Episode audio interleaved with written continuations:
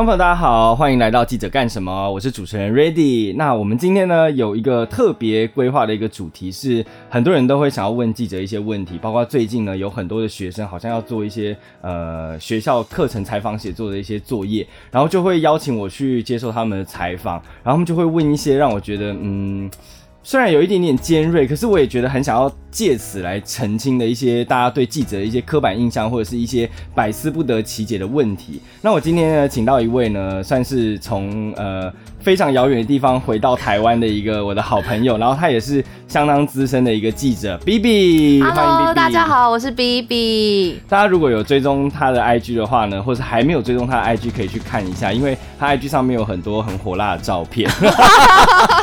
对，因为他是我，我觉得我认识的记者里面身材算数一数二好的。哇哦！因为他他之前其实我们是在呃之前工作的时候，然后他有一阵子是坐在我的旁边，嗯对嘛，坐旁边。然后我们那时候是跑不同的线，他那个时候是跑社会社会线，那我还是一样跑娱乐线。然后哎，我们认识这样到现在多久？呃，有七八年，七八年，有七八年。可是因为中间有一段，就是后来我换公司了，然后他又去。国外，对我是去国外。对，那我印象很深刻的是有一次，我就好像开直播吧，嗯哼，然后我还就邀请他来，就是到我的，就是 Instagram 可以邀请。对，我们是跨国直播，我在美国，然后他是在台湾直播。对对对，然后我们两个人就这样，就哎，这样一聊又聊了，好像快一个一个多小时吧，很能聊，很能聊，就是 不管什么什么狗屁道道都可以找 B B，都是聊聊聊聊聊。他是一个很好聊天的人，然后他也是一个就是。其实我们曾经有经历过一段，就是可能大家彼此就还蛮，就是怎么讲，算小闺蜜的状态。所以她就是最近就是算嫁到美国去，然后好不容易回来，我就一一知道，就是一 Facebook 刷到她，就是好像是抵达台湾还是什么。对我一抵达一一抵达，然后就跟我讲说 你回来了，我要找你这样子。我说好啊，没问题。然后我就说哦，一定要请你来我的 Podcast，然后就是想要跟你来一起经历过这个。我觉得这个蛮好玩的啦。然后其实还是要讲到说，我做这个 podcast 也顺便告诉你，就是呃，我想要就是目标是做到一百集。那这一百集呢，其实它没有一定所谓就是要怎么样去发展。但这一百集，我希望是我把我的人生的每一个片刻的每一个，我觉得在这个时刻里面出现的人都可以请来这个节目。然后，因为我的生命中很大一部分就是就是在做记者，所以会取一个记者干什么呢？其实就是。因为记者这个工作完整了我人生，目前的人生就是可能三十而已这样子，但是已经就是很大一部分，大概十年的时间都是在做记者。那我可能前面的很多时间也都是为了做这个工作而准备而准备的。对，所以 B B 也算是我在工作里面或者在记者这个行业里面呢，呃，相当重要的一个人。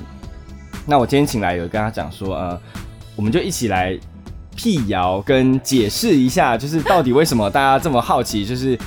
记者为什么有一些很奇怪的事情啦，或者是就是为什么会像是有一题，就是呃，大家就会想知道说记者为什么就是是小时候都不读书，所以长大才当记者这件事情，你应该常常被问吧？对我常常最长的时候就是。比较不认识的人，他们比较敢问这种问他们就会讲说：“哎，你们记者是不是不用读书啊？然后问的问题怎么会是这样子？”我心里想说，其实你知道，很多记者或者是很多主播，他们的学历都非常好。那他会问这些问题，其实本身不一定是他的问题，而是长官交给他的问题。因为很多东西就是采访主题，其实在我们要出去之前就已经先定好了。嗯，然后所以他们可能就会觉得说。嗯，你们为什么要问这种问题？像因为之前你有没有遇过一些记者问问题被放到 PPT 上？很多很多啊，比如说戴眼镜，你为什么要戴眼镜？你为什么要戴眼镜？然后还有就是怎么没上车？你然后他就问他说你怎么还在这？然后别人就回答他说啊就没上车啊。还有一个在游泳的，然后问他说 你最喜欢的运动是什么？叫游泳。对，然后就是大家会一直问说为什么记者要问这种问题？但其实。我真的觉得还是很大部分是因为我们在出门前的那个采访取向已经很容易就被定好了。出门其实就是出公司采访，就是我们都把公司当做家，就是会说你要出门吗？这样子，然后或者是我要回家，那个家其实就是公司。对，但其实就是我们我们原先就是本来就会有一些议题，我们会去。也不能说操作，我们会去采访这个议题，然后会去询问受访者。那有的时候受访者的意见非常的重要，可是对呃，我觉得这个就关系到采访技巧的问题了。嗯，就是如果他采访技巧比较粗糙的，他就会很直白的去问你，你你为什么要戴眼镜？可是如果是比较资深的记者，他就不会这么直白的问。可是因为就是如果是一张白纸上面一点黑，你就会很明显的可以看到。对，然后网友就真的是很刁钻，很喜欢把那种对，这种拉出来，然后把它集集结成册，然后就说为什么你都问这种问题？你们不会问问题吗？对，然后而且其实虽然说我自己也是蛮爱看的，因为网络上面会有很多集结在一起的一些有的没有，但其实这一题我们还是要澄清，就是其实我们记者呢是需要用很多专业的能力来最快理解每一个问题。那嗯，其实有的时候你不一定要学历很高，这是的确的。可是学历高的人大有人在，但是是我觉得呃，就跟每个行业一样，就是大家在每个工作里面，然后你能不能去在这个工作里面钻研，从浅到深，到你有专业的技巧，这很重要。当然，有的时候你可能新进的弟弟妹妹就会嗯比较容易出错，那他出错的时候一播就是播出去了，，对，就是来不及，嗯，来不及去就是无力挽回这一切没有。办法弥弥补，对，嗯可能有的时候常常也是就是会被怎么讲，莫名其妙在网络上被放大，尤其是在这个时代，就已经不是大家看完以后骂一骂说这记者怎么欧北共这样，他们还是会肉搜啊，对，还会肉搜啊干什什么什么之类的，嗯。就对啊，其实呃还是要讲，他真的学历高的很多，而且有很多是国外念博士回来的，是。对，像我们之前的主管什么都是就是很多都国外啊，去纽约那些回来的啊、他们其实能力都是很好的。对，嗯所以不要再觉得记者不读书了，有种你来当记者啊。真的，然后还有一个是呃很容易被问的一个问题，就是因为我跑线其实跑蛮久了，那当然也有就是经历过不同的阶段的时期。那 B B 呢，他曾经在中视是有担任过主播，嗯然后呃，我后来还当了主小主管，对他还有当小主管。然后其实呢，在这个行业里面，就是发展有很多条路，但是很多人就是很爱问记者说，你什么时候要当主播？我跟你讲这件事情，就是你一入行啊，大概一两年后，他们就问你说，你什么时候上主播台？呃，你什么时候可以播？就是你会觉得压，就是有一点压力，你知道吗？嗯好像上主播就是一个一个门槛，就是你一定要上这样子。对，但是其实要上主播并不是这么简单，包括背景，啊 这可能有一点，因为有一些人的确是因为家世背景的关系，所以一进去跑也跑得比较轻松，然后升的也升的比较快。但大多数哦，其实你也要有怎么讲，长官的眼缘。哦我说的是也眼睛，就是他，就是他们有一些长官，他们是专门在提拔主播人选的，他们可能就特别喜欢哪一些种类的。嗯。比如说，他喜欢特别清纯的，或者是妇女型的，嗯，就是还有一些是比较喜欢就是 妇女型。对身材好的，因为有些电视台都是 他们呃对。穿比较短啊，身材好的，就是你要看有没有长官的型是眼谁？缘。？妇女型是妇女妇女妇女型就是你知道某一些台会比较，就是乡土，对对，他们哦长得就是比较或台语。主播，台语主播，对。啦，对啦，就是我们这样会不会被骂？媳不对，是媳妇型，我讲错了，媳妇是媳型，对媳型，妇好媳妇，应该说熟女型，对熟女熟女型，对，但是不能妖艳。御姐型，对，但啊、呃我觉得最主要挑主播，其实大家都不会挑太妖艳的啦，就是比较清纯，然后再化妆的。但我我想要讲的是，就是呃，什么时候能上主播台这件事情是没有确定的，对，就是真的是没有确定。然后通常，因为其实尹翔正也有播过气象主播，很多都是从气象主播爬上去的，嗯对不对？其实我觉得，呃，当不当主播这件事情是每一个人的选择，当然也是公司或者是你的主管对你的选择。它有点像是你去就是在重新面试这间公司的一个概念。那这个面试你用什么凭据？就是你这几年在这个公司里面的一个履历。那有的人呢，可能我觉得当主播这个东西，他可能，呃，这个职位呢，他可能。外在条件当然也是有加分的作用，但不代表你长得好看就一定就是能当主播。嗯你长得比较呃没那么主流，你就当不了主播，这是没有一定的。像像我们的 谁？呃 你要讲谁？就是有一些前辈啊，嗯就是他们也是很常在网络上面被批评，说什么身材怎么那么胖还可以当主播啦，那就坐着播就好啦，反正你看上半身。对，或者是其实其实很多就是大家也会觉得说他怎么会当主播？可是我我就想说，其实主播最重要的是他的专业度跟他对观众的信赖度。嗯，那有的记者可能他跑线就是没有那么突出，没有那么有特色，他可能就很容易被埋没。那有的记者他很有办法去秀他自己，嗯，他就可以很容易让观众记得，所以他当然当主播就比较容易。可是也有的人就是不想当主播，因为主播他有他的机制跟他的制度跟他辛苦的地方，所以。每个人，有的人可能想说，我想当主管就好了；有的人可能就是很想当记者啊，因为你当主播可能就会被困在办公室里面。嗯，那你当记者还是可以四处跑啊，去采访啊，就是你可以享受在外面飞的乐趣。嗯，对，就是不一样的选择。所以不要再问每个记者说，你为什么不当主播？你什么时候要当主播？我觉得我可以补充一点哦，当主播有个大家不太了解的职业伤害，叫做白内障，因为你进。就是你在播报新闻的时候，我们是下排一整排灯，上排一整排灯，然后再打灯。很多主播是播到最后，就是因为眼睛要一直看，然后长期在那个状况下，他们是眼睛有白内障，是需要开刀。这就是白内障。白内障。对。哦，我戴牙套可以不要这样子吗？真的是很过分。反正就是他们会有这个职业伤害，所以不要觉得光鲜，就是光鲜亮丽的背后，其实你还是有必须得付出的代价。对，嗯。那另外一个就是。大家也很爱问的，就是记者赚很多钱吗？其实真的没有，真的很少。我觉得他是，其实我刚入行的时候，哭哦。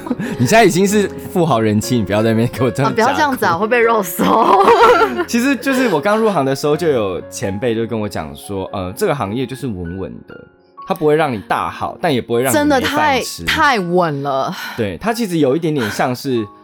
公务员，但是他又不是像公务员一样这么的稳定，因为我们毕竟还有责任制，就是他没有这么，就是他的弹性比较高，就是上班时间比较不一定，但是就是他的配，我觉得其实就是正常，就是可高可低，但是要看你个人成就，就跟各个行业一样。对，我觉得。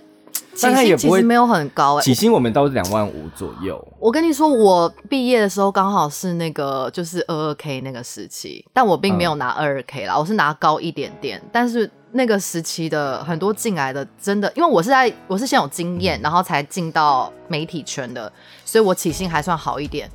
但如果是真的后来新进来的是真的有拿到这么低，因为我有听过，就是因为呃。就是记者圈还是有一个很奇怪的制度，就是你在地方组，地方组就是专门接，就是呃制作外线是拍回来的新闻袋子，然后把它做成新闻，在台北做成新闻，然后播给大家。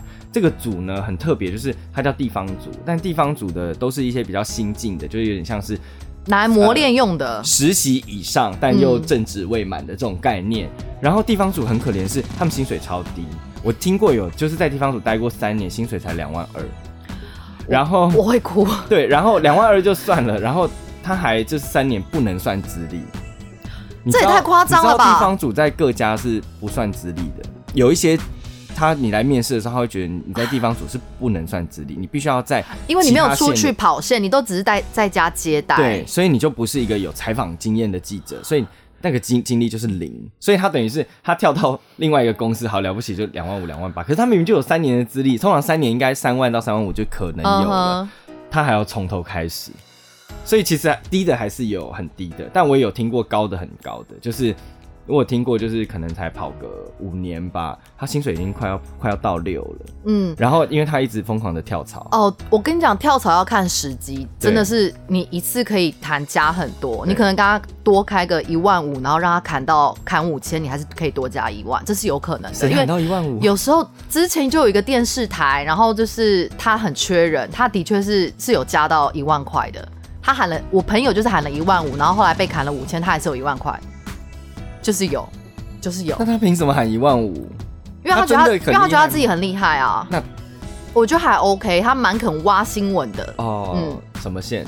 社会线。哦，那那的确，因为社会线的记者就是他们呃下班之后呢，会去警察局，就是坐在警察局里面跟他们聊天。在聊天的过程中，然后你会可能得到一些资讯，然后你就会有独家。对，所以他其实是真的有付出下班的时间继续上班。所以我觉得这是有可能的。题外话，你知道我有被就是这个文化吓到过吗？为什么？因为我从来都没有跑过社会线，我一直都是在你知道温室里的小花朵。所以你第一次警去警局是因为？我跟你讲，第一次啊，第一次去警局就是谁？邱中月带我去的。嗯哼。然后你知道吗？他那一天就带我去警局，然后他就那一天就是因为通常记者就每天有自己的扣打，你就是要发几条新闻，你才算今天有来上班。如果你没有发出来，你就是要生出来这个新闻就对。你要想办法。社会线很奇妙的是。就是他们必须要有，他们有一个潜规则，就是你要去把诺，嗯，对，然后把诺这件事情呢，就是其实他不是我们去巴结人家，或他们来巴结我们，是互相培养感情、聊天，有点像记者在访问，或者是娱乐记者去记者会采访那种概念，就是会跟艺人啊聊天这样子，久了熟了，他会愿意告诉你多一点。那社会记者也是这样，但他们唯一他们的记者会就是。没有什么时候办，反正他们就是他们的目标就是在警察局里面的一些局长啦、分局长嘛，对队长什么的，对对，然后所以他们就偶尔，如果今天真的很淡，就是没有新闻的时候，他们就要到那个警察局里面去泡茶、喝个茶、这样聊个天这样子。然后有一次我就被带去一个下午，你知道我很紧张，你知道我很紧张，然后我还想说怎么办，不知道聊什么，对不对？不知道跟警察。第一不知道聊什么，第二是就是。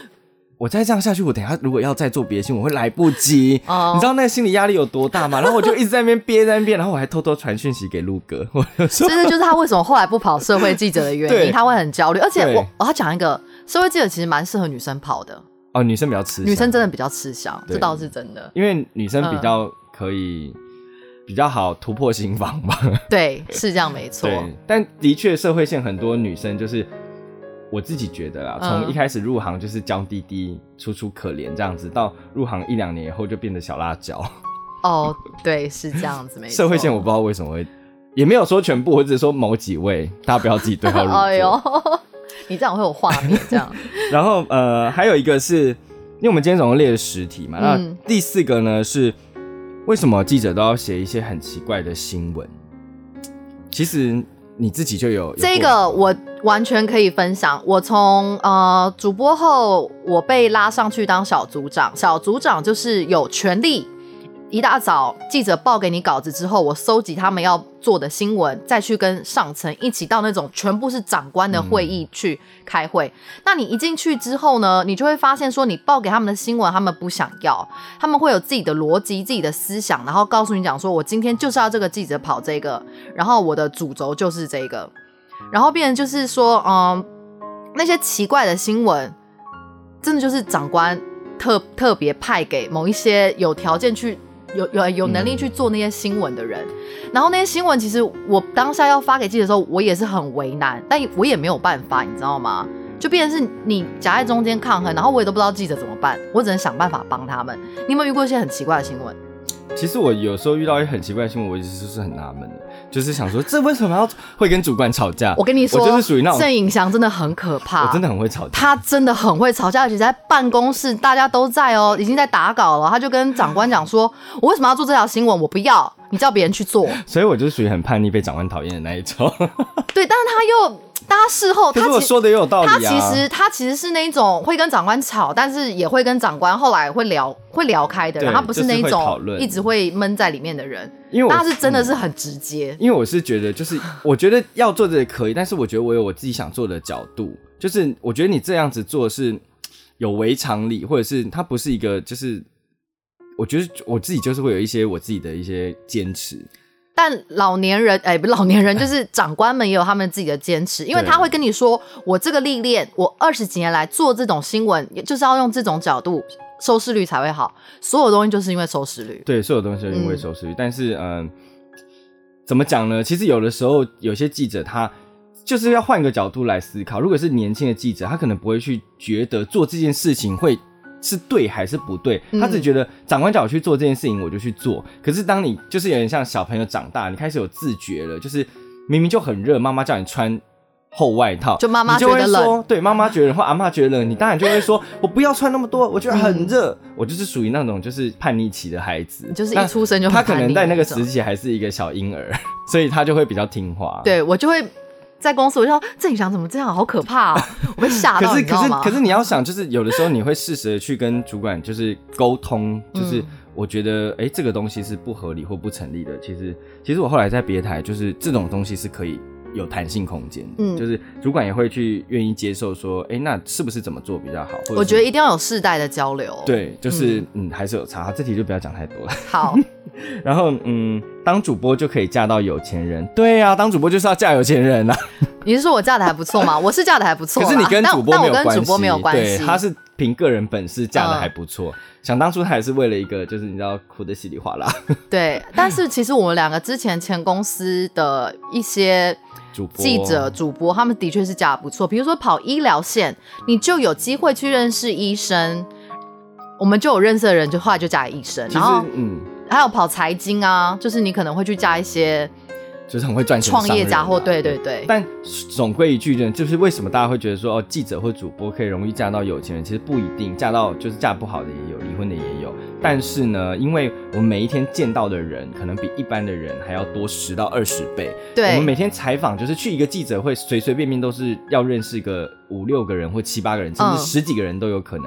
我们名片就是一盒一盒，每天就这样丢出去、丢出去、丢出去。而且我们认识的人啊，我们通常访的人也不会是太，就是我们访的通常都是有一些对啊比如说比较偏高层，然后有发言权的那些人，那他们的薪水嗯的确可能就比较好，比较优渥一点点。点那你可能在你知道采访过程当中就这样冒出了火花，有可能就是这样来电，然后你知道留下电话，那的确是有可能有事后发展。像有些、嗯。有些艺人也是会跟记者就是采访，有啊，就是有艺人跟主主播啊，对，好，这就不要讲。对啊，反正就是还是会有这种状况发嗯生嘛，所以也不一定哦。就是如果大家也想要嫁个有钱，不妨你也可以试试看来这行业，但这行业能撑过一年才算你真的能够。我觉得一年现在不行哎、我觉得一定要我觉得要两三年，对对。对，至少两三年你才有办法觉得你可以存在在这个行业里面，然后之后你才慢慢去找有钱人。对，好，然后另另外一个就是，除了嫁有钱人之外呢，那还有人会问说，那你们会私下收钱去做新闻吗？就是这个东西，其实呢，耳闻过，嗯。那也的确实际有被诱惑过，对。我是收过，我没有收过，但是我是比较多长官嗯。特别派，我也不知道为什么长官都会派我去一些我觉得业配不算哦，业配不算，哦。公司业配私配不算。你有没有你有没有你有没有做过收钱的新闻？我没有做过，我做过公司收钱的新闻，但是我没有做过我收钱的新闻。哦，我也没有做过我收钱的新闻，哎，公司收钱的新闻就是叶配啊，对啊，那就是算你有，你也不可能在这边这个地方讲哦，出来。对啊，这样子会不会被那个但我啊？的确是没有收过，但我的嗯确是有问，有被问过，而且问过的价码其实蛮好的。你你有你有被问过吗？我没，有哎，可能我没有你那么有行情。不是，他不是我这个行情问题，他是那时就其实我在每一台都有被问过这个问题，而且问我的人都是你去哪里认识这些人啊？其实是同同行同业，哦，真的哦，所以这件事情就会变得很很奇妙，就是嗯。但我不知道他是真的他自己有在做还是怎么样，他就是有跟我提过这件事情，他就说，哎、你要不要帮忙，就是去哪个活动，然后采访做成新闻，那厂商会就是给你多少钱这样？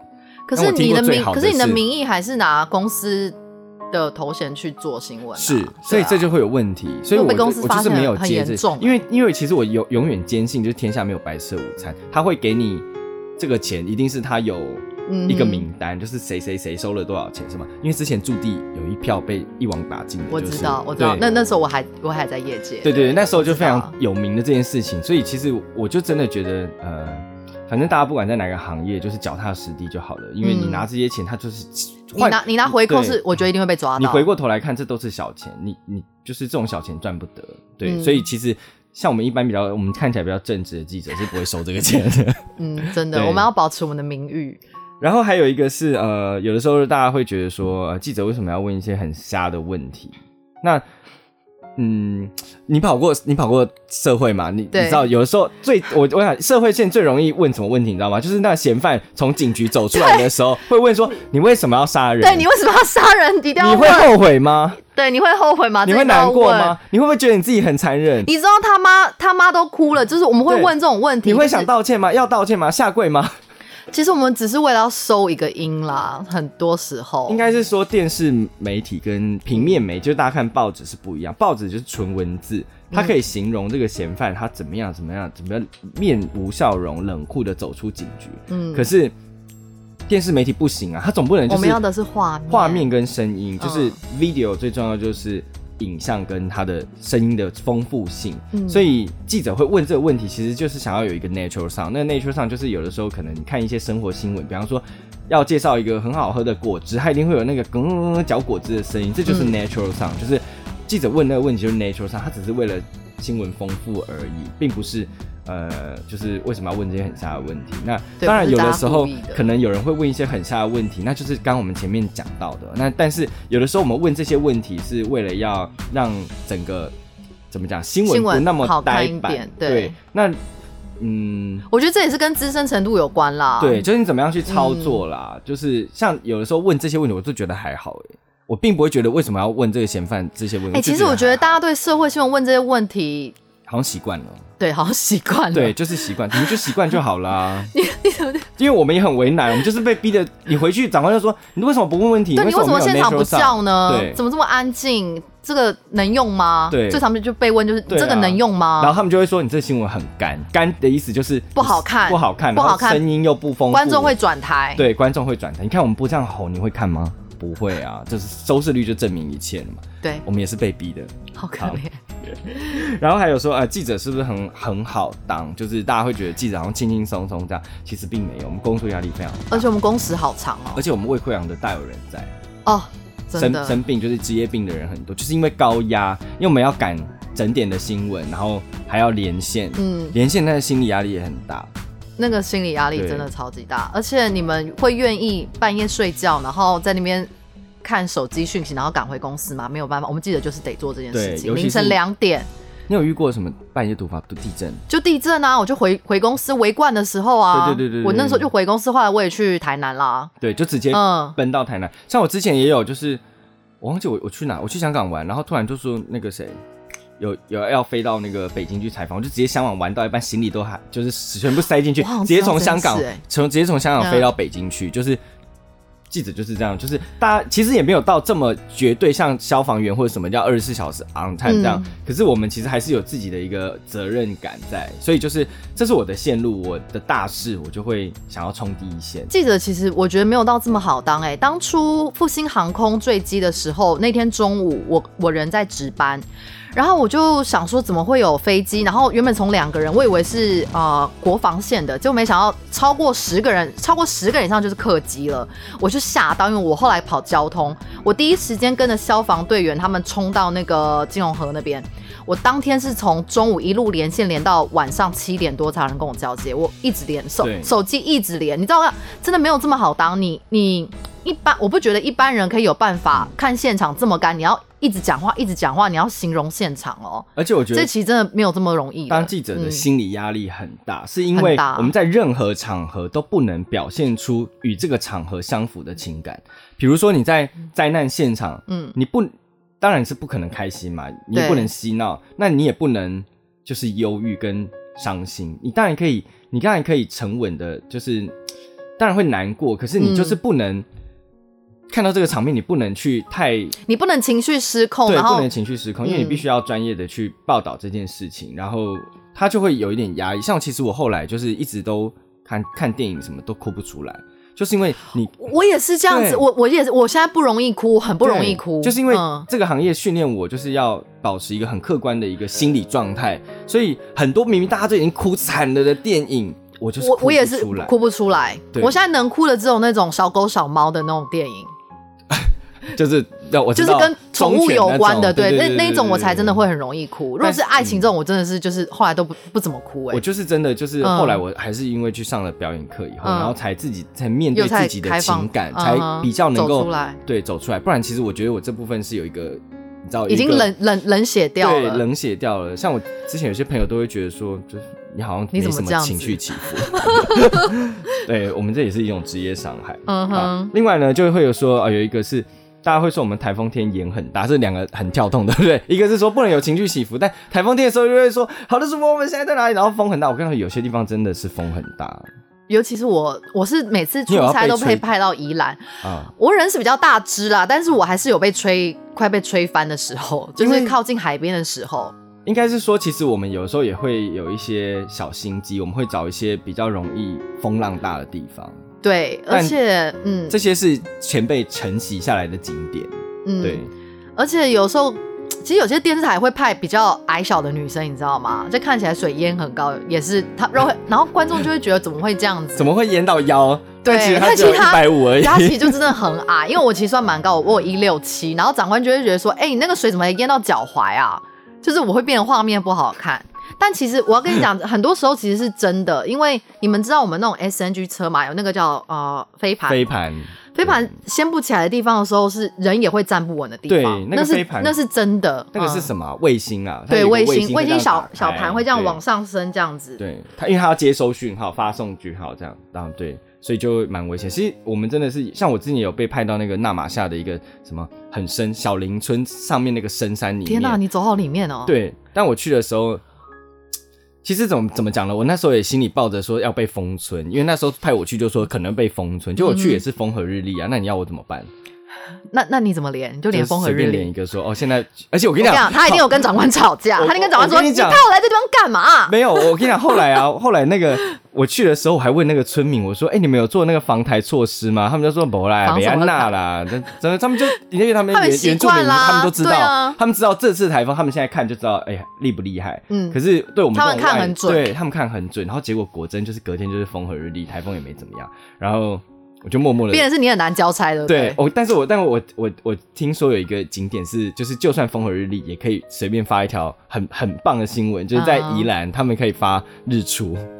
你有发过吗？我没发过哎。他们会发日出跟日落的新闻，就说什么现在台风什么在哪里，然后什么的。可是现在这个宜兰这个地方呢，啊，天气还是很好，对，暴风雨前的宁静，而且呢，日出非常的美，日，然后然后什么日出的那个太阳啊，染红了整个天空什么，然后缓缓升起，很会形容，对，没有？就是，嗯，对，但我们不一定是真的要演，但如果真的真的的话，就是的确是有那么大的风浪，嗯，对，那这就要就要牵扯到我们今天最后一个问题，就是说。呃，有的记者会说啊，拿温度计去测，然后拿那个水桶去测雨量。嗯，你自己有被这样 order 过，就用一些器具。我被 Q 过，就是说，呃，你要拿那个小风车，小风车去测，呃，到底九级风是多大？对。然后我就想说，小风车一级就已经很大了，这个跟那个跟九级有什么不一样？这跟那个我就觉得我长官到底在对油条那个在高速公路上，那你那个。一点点风就已经很夸张了。我跟你讲，这真的就是要看资深或资浅。资浅的人可能就觉得长官这样讲，哦，你就拿这个去做，去高速公路做，他就做完了。可是我当初其实我花了很多功课，因为我其实蛮已经算资深了，我就先打电话给台铁说，如果台铁，呃，哦不对，我先打电话给民航局，我问他说，如果我去飞机的飞机起飞的时候，不是会喷那些就是。气流吗？气流我问他说：“那我如果某一个距离的话，我测到的风速是多少？”我是问到这些东西，他跟我讲不行，那一定是十三级以上。我后来问到最符合九级的是，呃，台铁过站不停即驶的那个速度哦。那全台北市只有一个地方，就是戏子那边，嗯，就是我是可以问到这么细的，因为我会去想到说我可以问什么问，我可以去想到说我要去问，就是记者，我要去问啊，航空，然后台铁、高铁，那高铁不可能，高铁速度太快了，对。所以这就是本事。如果你是资深的记者，你就会知道说要怎么样找到一个类似于九级风的地方，而且是让观众有感觉。因为台铁大家都会搭，对，所以这是要有感觉的。这这是那你还蛮聪明的。这就是我跟你讲，这就是资深跟之前的问题。之前就是哦，长官说拿那个风车，那我就去做了，然后就交差了。然后那个新闻我不知道到底会变什么样子。因为有时候长官不一定比你熟悉你手上的线路，或者你要怎么呈现那个画面，所以他可能就第一时间他就想到要做这件事情。嗯，可是因为出去。出第一线的人是你自己，所以对做不好受害的也是自己，对，然后被骂的也是你，因为是你在露脸嘛，所以最后都是露脸那个惨啊。对。对啊，像之前也是有很多，但有的人因为这样爆红的，像之前有唱那个邱意浓的啊，烧天灯啊这种，就是也是意外爆红的，也是有，就是可是就是这种评价不应该是由记者自己来承担嘛，所以呃，只能说。没办法了，就是年轻的时候还是要经历一些苦难，然后慢慢你会成长，成长一个更好的人，在每个职场里面啦。对，那呃，基本上呢，我觉得大概记者会问的问题，会被问的问题，大概就是这些了。差不多。对，那嗯，如果还有什么问题的话，你们可以大家再留言，然后我们会呃再回复你们啦。因为毕竟我觉得。很多地方我需要洗白的。那我们这个工作也不是真的那么好做，而且我们有的人真的是会念书的，所以大家不要再对我们记者有误会了。今天非常谢谢 B B，也谢谢大家，我们大家下次见喽，拜拜拜。